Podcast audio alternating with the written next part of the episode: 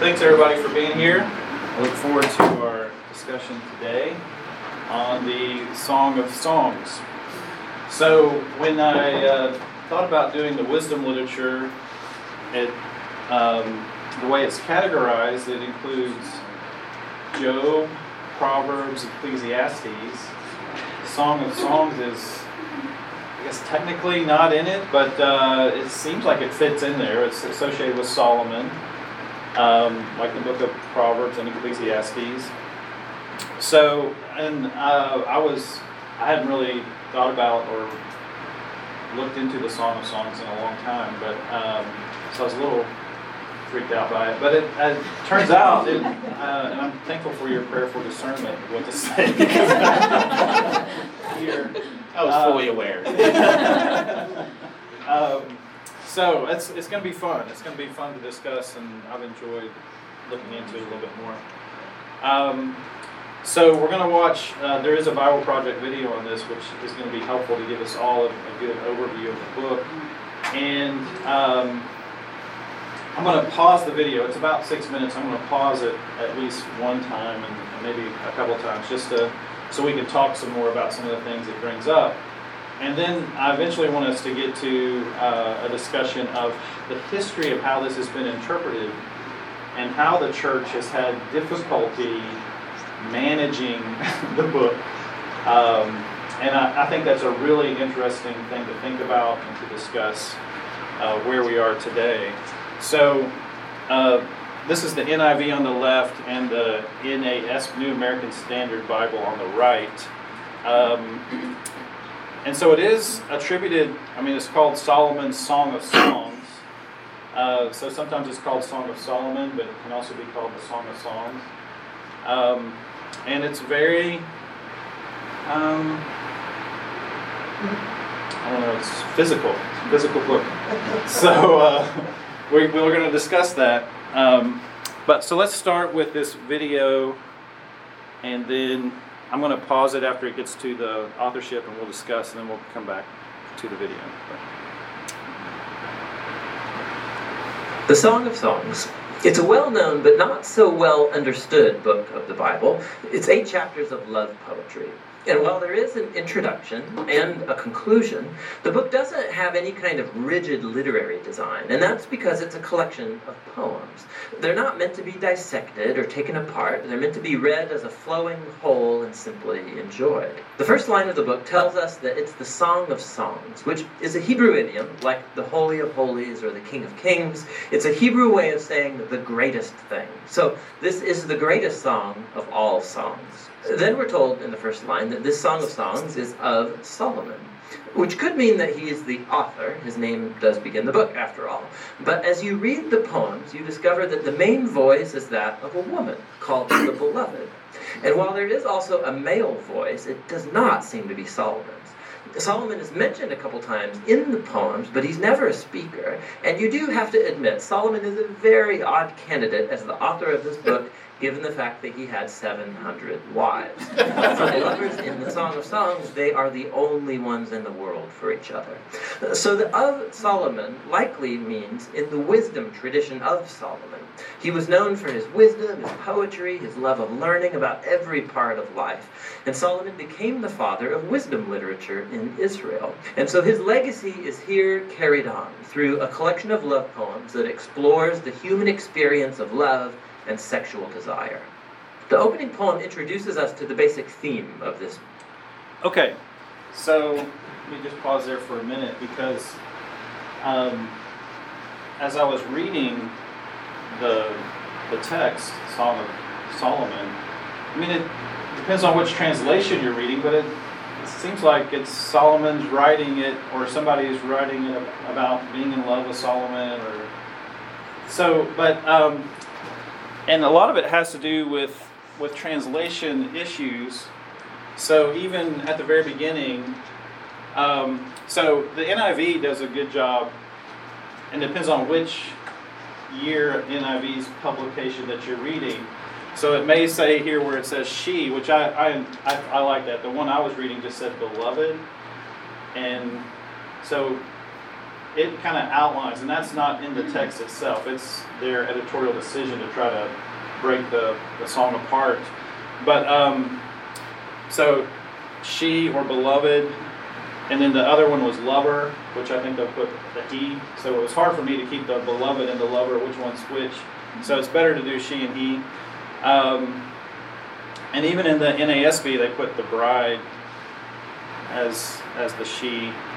Um, but there's this verse in verse four that says in the NIV, "Let the king bring me into his chambers," which makes it sound like it's it's um, written by one of Solomon's harem, looking forward to to being with him. Um, but there's another way of translating that that says, "The king has brought me into his chambers," and so there's there's two different ways of reading the song. One, it I mean, it's definitely associated with Solomon, and the female character in the book is one of Solomon's harem in some sense. The question is, is she writing this, or is the writer, is it positive towards Solomon, or is Solomon kind of the negative figure that's kind of keeping her from her true love? And that's that's the difficulty, and it gets down to very details of translation. I look a little bit into that verse, and it's it has to do with three Hebrew words and how they're pointed, and it's. Does anybody know Hebrew in here? Carter's not in here. Listen, I would I could share the details with him, but um, listen, I don't understand the details. They're very difficult. So, but it's it's key to how you interpret the book. So, there's going to be we're going to have to allow for some question about exactly how this goes. But um, so if it is Solomon, you know, it's just he's not a, a great example. It doesn't seem like of you know one man, one woman for life, which is the traditional biblical story. Um, 700 wives, 300 concubines. Um, so maybe if you want to take it as a traditional Solomon, maybe there was one of those that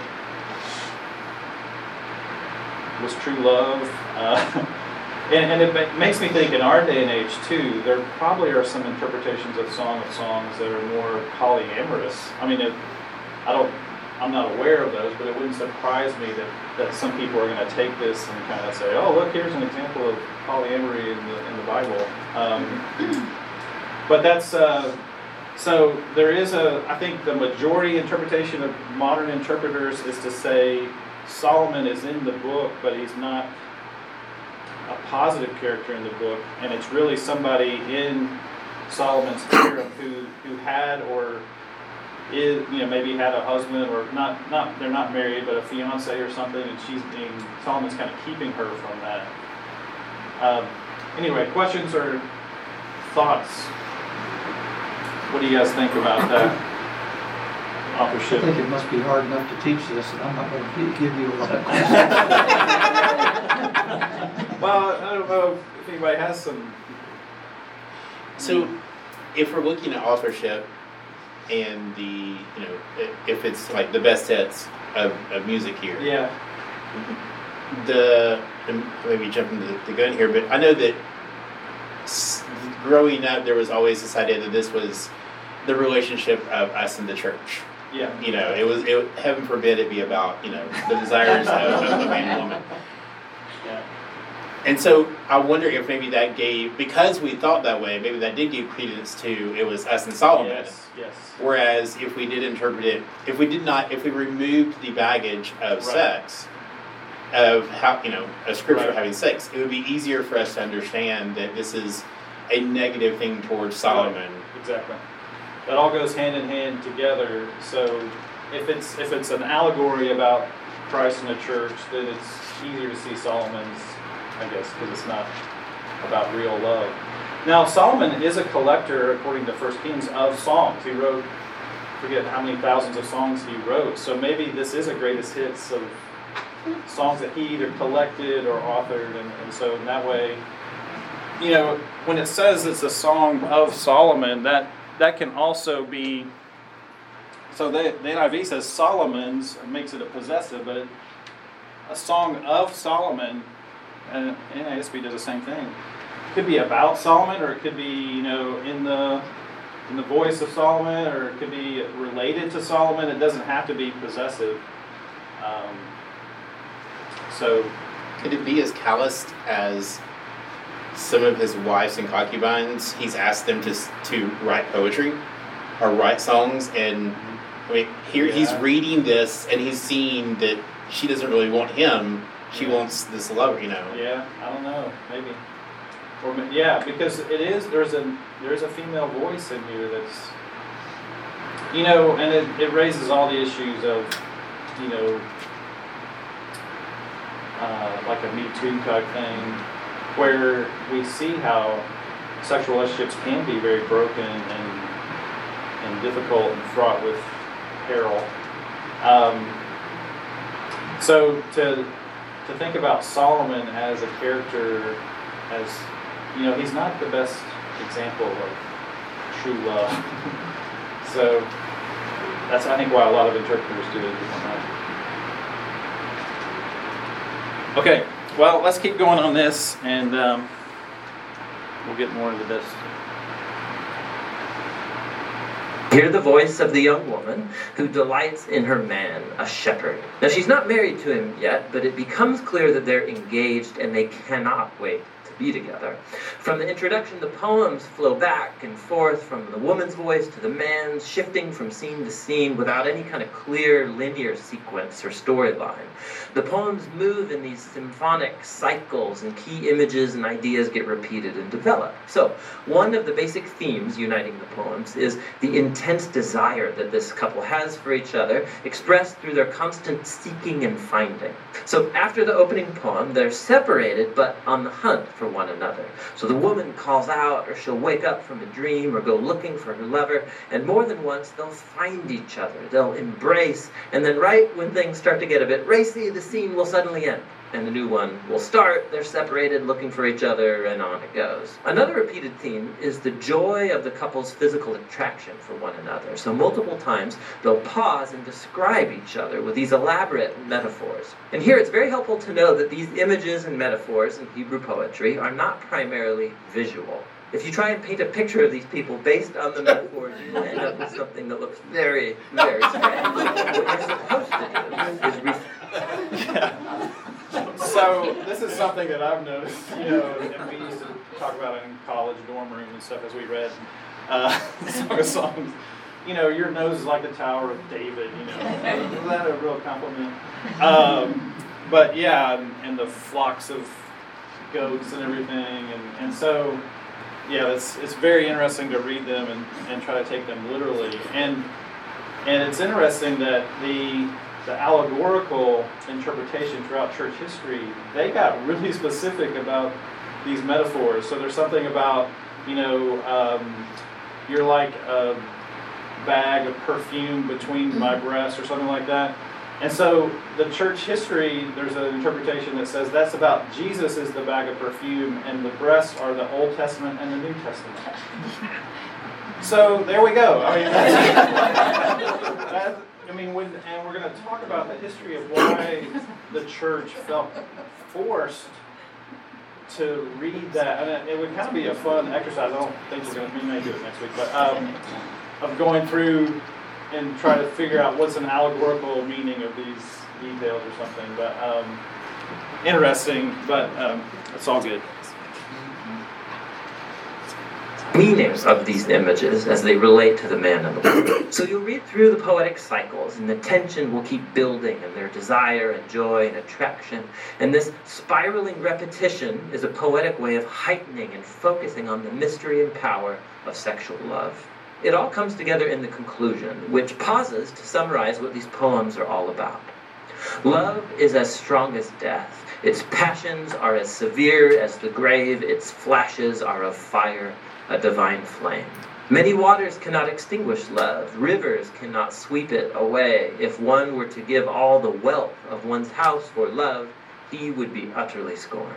The poem highlights the power and the intensity of love, how it's both beautiful but also dangerous. Like fire, love can destroy people if it's abused, or be life giving if it's protected. Ultimately, love expresses the insatiable human longing to know and be fully known and desired by another. Love is one of the most transcendent and mysterious experiences in human life, and as a part of the Bible's wisdom tradition, this book says it's a gift from God. After this, there's an odd poem about Solomon trying to do what the previous poem just said was impossible to buy love. The woman rejects Solomon's offer, and then the book concludes with the man and the woman. They're separate once more on the hunt for each other. He calls to hear her voice, she begs him to run away with her, and that's how the book ends. Just totally open ended. But that's a lot like love, which never truly concludes, because there's always more to discover and pursue in your beloved. And so true love has no end, and neither does this book. Now, through history, the big question raised by the Song of Songs is what on earth is love poetry doing in the Bible? There have been three main interpretations of this book throughout history. In Jewish tradition, it's been read as an allegory, each character a symbol. So the woman is Israel, the man is God, and their love is a symbol of the covenant between God and Israel made at Mount Sinai in the giving of the Torah. This view flowed into the Christian tradition, but the characters were swapped. So it's about Christ's love for his people, church.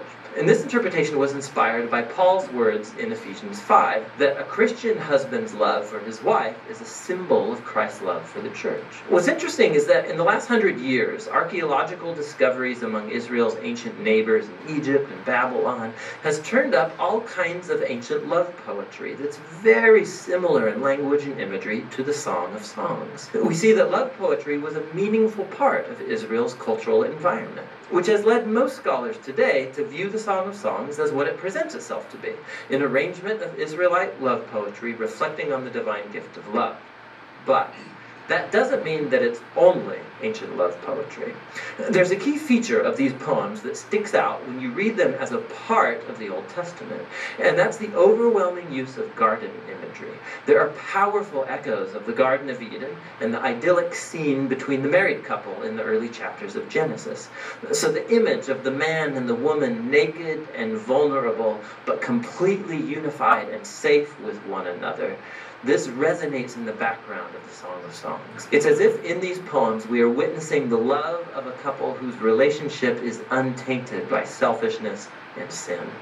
And so ultimately, the song holds out hope that even though our own relationships are so often distorted by selfishness, love is a transcendent gift. And it's meant to point us to something greater, to the gift of God's love that will one day permeate and transform His beloved world.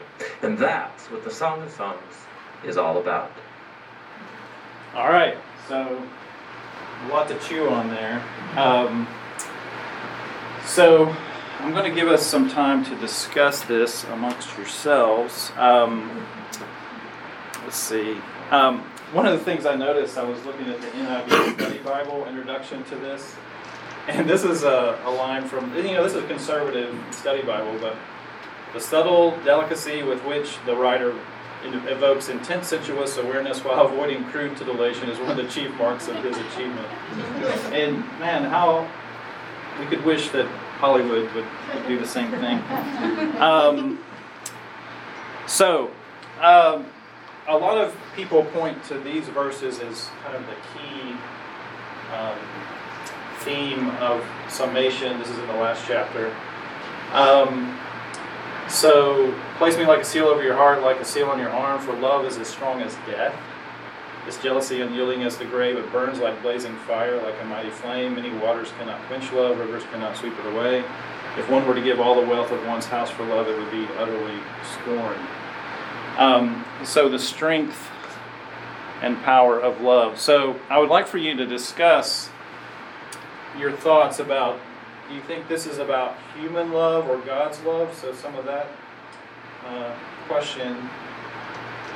And then uh, in the video, it mentioned that, that love can be like fire, which is appropriate in its place, but very dangerous outside of its place. So, um, I'm just going to give you a, a, few minutes to talk amongst yourselves uh, with, some people around you about this, these verses.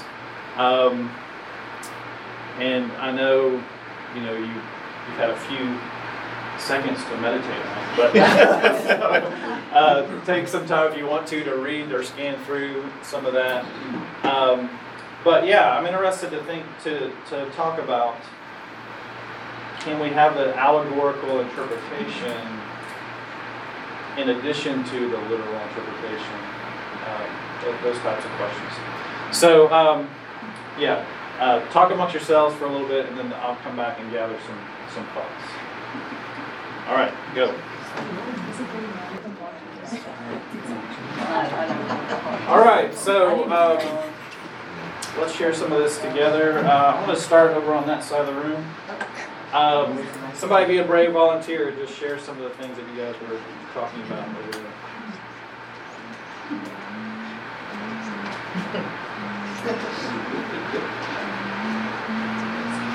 it's very chatty oh, group. Here, I'm just Lexus Stetson, like I said earlier. I like the allegory of God being love and surrounding us with love. The picture of the church and Him surrounding us. I can deal with that a lot better than I can the other. Really. Yeah. Yeah. You want to say more about why?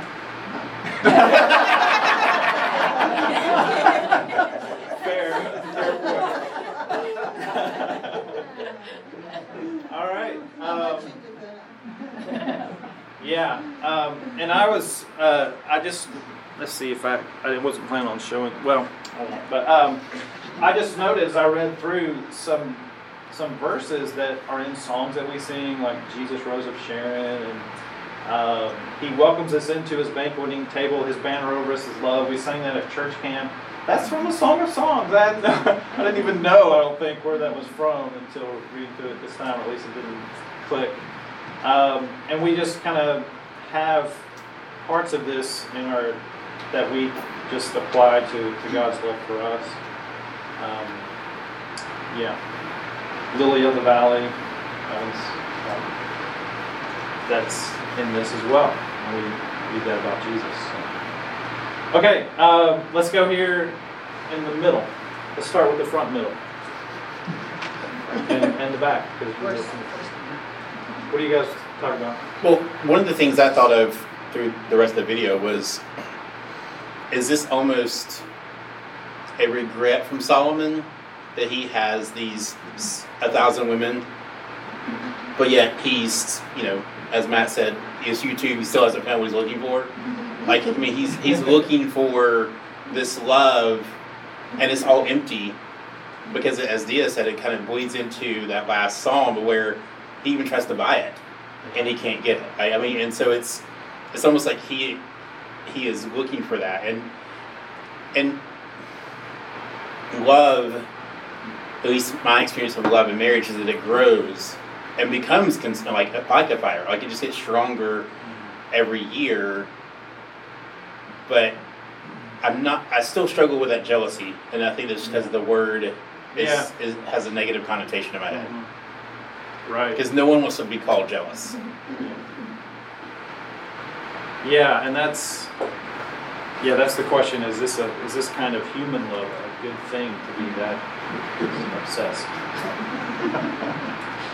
yeah. Good. How about yeah? Well, I like the word jealous here, so I'll take up the Okay. unpopular taste. Um, there's a saying when you're in law school, it says the law is a jealous mistress.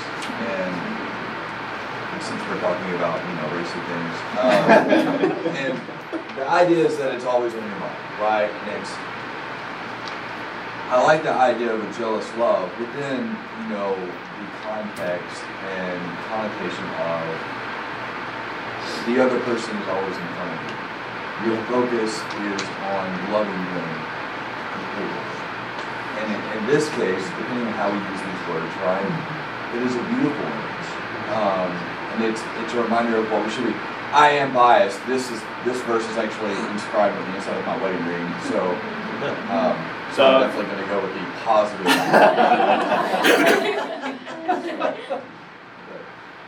I like the word jealousy. Do you have the whole, all these verses? I have massive hands. Very small.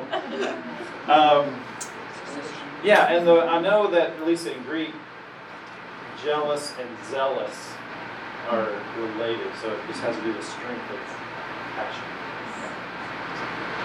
Good. Um, otherwise, in the middle.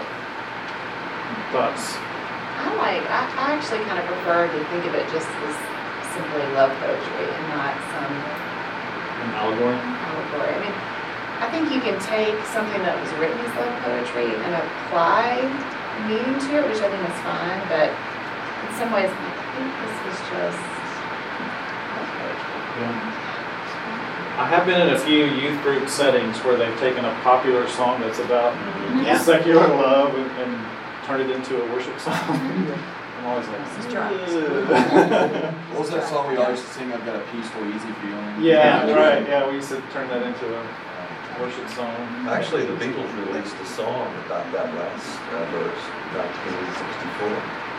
The Beatles. me love. I'll buy you a diamond ring, my friend, if it makes you feel all right. I'll give you anything, my friend, if it makes you feel all right. Mm-hmm. Because I don't care too much for money. Money can buy me love. That's it's this verse right there. You can marry for love, but you pay for it. I saw, so you can, so one of my friends would say you can fall in love with a rich man as quick as you can fall in love with a poor man, and I would say if you marry for love, you earn everything. And Yeah. if you Um, don't marry for love, you earn, yeah, if you don't marry for love, you earn every penny, sorry. Yeah. Well, if you do marry for love. No, if you don't, if you marry someone you don't love, but you marry them for money. Oh, you um, marry for you- money. If you marry for money, You earn every penny. Okay. And, but you can fall in love with her. This idea of falling in love, it's Well, she, it was her reason for not dating people unless they had money. And, um, so I was like, mm, That happens? it does. It does. But if, if we, if the writers or the combiners of the Bible had not had some allegory thought, would this have been included Right, in the that's, scripture? that's a good question. I mean, the reason we have this is because of that Jewish interpretation starting off. Um, so, you know, and that gets into the question of uh, how many meanings can something have? Legitimate meanings. I mean, um, my general rule of interpretation, and this is not always agreed with in the Guild of Biblical Studies, is to, to follow the golden rule, which is I don't want somebody taking something I've written that I meant one way and twisting it to mean something I didn't mean. That's that's not. I don't like that. I wouldn't want somebody to do that to me, so I'm not going to do that to the Bible. But a lot of people are okay with doing that with the Bible and say, well, that's inspired and the Spirit's involved, and so we can make it mean different things. And I'm like, ah. but uh, so I'm, I'm more, I guess, conservative on that that standpoint. But yes. Well, and there is precedent in the Old Testament and New Testament for taking human love and making an allegory. Like Hosea, I mean, it's pretty explicit. Mm-hmm. Like Yeah. we're going to have this human relationship, and that's really an allegory for you know our relationship with God. So I feel like it's not just out of completely out of Yeah. line to take this as that. And even, mm-hmm. but I think it's problematic sometimes because even the Ephesians five chapter where Paul again explicitly says this is really about us and God, like we still totally interpret it as marriage passage. Because I keep thinking, why do people keep reading these at weddings? Because Paul's saying this is allegorical, About the church. right? The And, church. and I've never heard an actual Right. sermon on that. Yeah. And so, I mean, it's not that you can't, I mean, obviously, with allegory, you can take it on both levels. But um, I think it's hard for us to, to do that simultaneously. Yeah. Let me choose one over the other. Yeah, yeah. It's true. And it, that's a, he does say, doesn't he, it's, it's a mis, this is Yeah, it's a mystery, mysterious. right. And so, the punch of mystery. The one person who's single says it's a mystery. Yeah, Paul, Yeah. maybe single. You don't say. How convenient.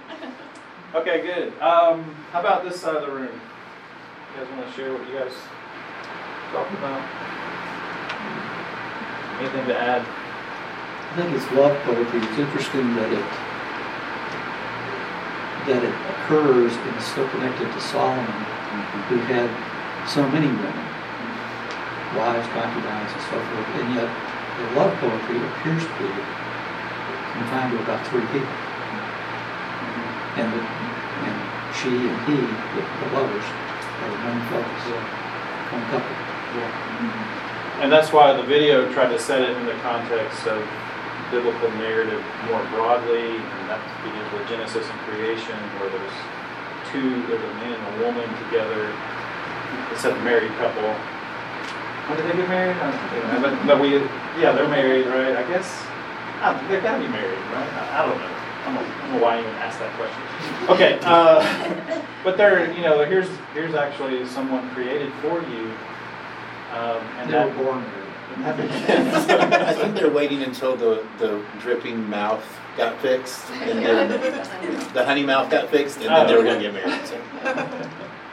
And then, um, so, but as we were discussing up here, you know, the, and it's becoming more of an issue in our modern culture about polyamory and what does the Bible really say about this? And, and there is no, since the Bible is a lot of story and narrative, you do have narratives about people being married to more than one person, um, polygamy.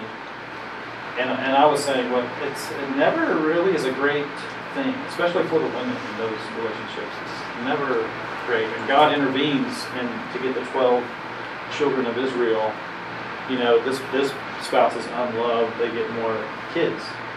Um, so the narrative, I think we could make the case that the narrative is, has been rightly understood through Christian tradition of one, one man and one woman for life. But that, that is a, it's not a command necessarily. Um, Gail, were you going to say something? Personally, it is more comfortable to me to see this as an endorsement of the guilt of sex. I, I feel the allegory to me seems strange, and I think Yeah. there's few behaviors that human beings have messed up more regularly Yeah. than sexual behaviors, and I think this is God's um, saying, this is what I, I intended for this to be a beautiful gift, and this is what it is. And, and I think it's very uh, affirming and protective of women, and so I It is. relate to it better to that Yeah, way. that's a good point because the, the woman's voice is very strong in this, which is, uh, I think, to be noted. Um, yeah, that's very well said. Um, what I would like to share with you is, as we keep thinking about this, is I was reading from a commentary by Ian Provan, who I think is British, uh, from 2001, and I just have some quotes from this commentary that, that I thought were really good and may generate some thought and discussion here. Um, he says, historically, there have been two primary ways in which the Song of Songs has been read by Jews and Christians as a text that concerns the love and sexual intimacy of human beings, and as a text that uses the language of human love and enmity to speak of something else, a relationship between God and Israel, perhaps, or between Christ and the church, or individual members of the church, including the Virgin Mary. These two ways of reading have commonly been referred to as a literal and allegorical, respectively. Um, and the Council of Constantinople in 550 famously, and I didn't know, and how famous is it? I've never heard of this until really, outlawed the literal reading of the Song of Songs altogether, enshrining the allegorical interpretation henceforth as the only right interpretation. so the church. Um, Sounds like a real fun group of dudes. Thou shalt not read the Song of Songs unless thou take it allegorically. And oh yeah, I remember what I was going to say on Joe's comment. If you were writing an allegory, if that was the original author's intention, very strange way to do it. I mean, the, it just doesn't work well. So is this interpreted as critical sex theory? Something like that. And I know in Jewish I think I read somewhere in Jewish culture you had to be 30 to read the Song of Songs. Or 30 years old. Which only ensures that the hippie kid for sure read it. That's right. The, the Jewish kids were all, the teenagers were getting together. And grabbing the scroll, the one scroll that was always missing. Um, continuing resistance to the literal reading seems often to have been grounded not so much in any deep initial conviction that the book was originally intended to be read allegorically, but in the belief that the content, if read literally, would indeed be obscene and therefore problematic for the Christian. Now, this is talking about Christian history, like Middle Ages and prior. Um, this latter belief, being culturally rather than biblically rooted, has increasingly come to be questioned as time has passed and as readers have asked why a description of human love and sexual intimacy should trouble a Christian reader. So we're at a different point where uh, different readings of this are possible because we're more comfortable with this being a, a literal book about sex. But it, it's super interesting to me to think about how this, how these moves have happened. Uh, this is a long one. I know this is poor PowerPoint uh, methodology, but I'm just going to do this uh, to get it out there. Uh, the Bible teaches us of a creation that is good and of a sexuality that is a hallowed aspect of what is good. Genesis 1. It knows that sexuality is touched by sin and damaged, as are all aspects of creation. But redemption biblically is not about escape from createdness, it is about the restoration of the image of God in human beings, as well as the renewal of all creation. Such restoration involves, at least on this side of eternity, the restoration of sexuality and sexual expression as it should be under God. Very interesting to me, and I don't have this worked out, but Jesus says that we will be like the angels when he's asked about, you know, who's going to be your spouse in heaven if you're married to seven different people. We'll be like the angels, neither marrying, marrying or giving in marriage. So Jesus says something about the idea that marriage is not forever, maybe, but then I just don't know what to do with that because we're supposed to live now. I mean, part of the, our way of framing eschatology now is we're supposed to live now the way we're going to be in the new heavens and the new earth, but that means no marriage, um, which nobody really agrees Shakers. to. But yeah, shakers. Uh, you can do that for one generation, and then, then what do you do? Okay. Um, so, um, biblical thinking about redemption thus involves no great dichotomy between creation and redemption, or between body and soul. It does not know of any future life with God. In fact, it does not entail the resurrection of the body. So, I think this um, more accurate reading of the Bible, less platonically, where it's where the Bible's all about saving souls, and it's more about bodily restoration and salvation. Of salvation is not just about saving your soul; it's about holistic salvation. Um, helps us with reading this. Uh, he has so many good quotes. Uh, we do not need to choose between literal and allegorical interpretation of the Song of Songs as early generations of Christian writers felt they had to. There's no good reason to see erotic earthly love as problematic either in itself or its ability to speak by analogy of the divine human relationship. So in that commentary, he argues that we can have both readings, not in the sense of the details, um, but in the general sense of the idea of love. So every theologian you ever read says the basic message of the Bible is about love. And uh, I've read that so many times, I want to say, well, okay, well, becomes like a truism or something. But but if I think it's worthy of thought that that, that is our view of God's way of God set up the world is that it, it entails that there is this love. Love is part of creation, part of and that's maybe he he in this commentary has a few statements, and I'm not going to. I have a bunch on there, but um, it, it can become, and our we can, might critique our society's, you know, the bachelor fascination with one man, one woman, and this person's going to fix everything, and your life is really not meaningful until you find this person. All those things are negative, I think. Um, and need to be spoken against. Because we do have Jesus and Paul, not Mary, um, who are vital members of the church, and we need to, as a church, affirm all those things for for those who are single. Um, while at the same time, you can have love relationships that go beyond marriage. So. What do you guys think? Yeah. Well, your nephew was even told, we hire you, but you're not married. Yeah. And that's really sad. Yeah, he wants to be a minister in a church, but he's single. He's 30 now, 30. So, Paul, Paul says, 1 Corinthians 7, it's better not to be married. And what is it? No, sorry. Put the soapbox away. At least for ministry. I mean, I, yeah.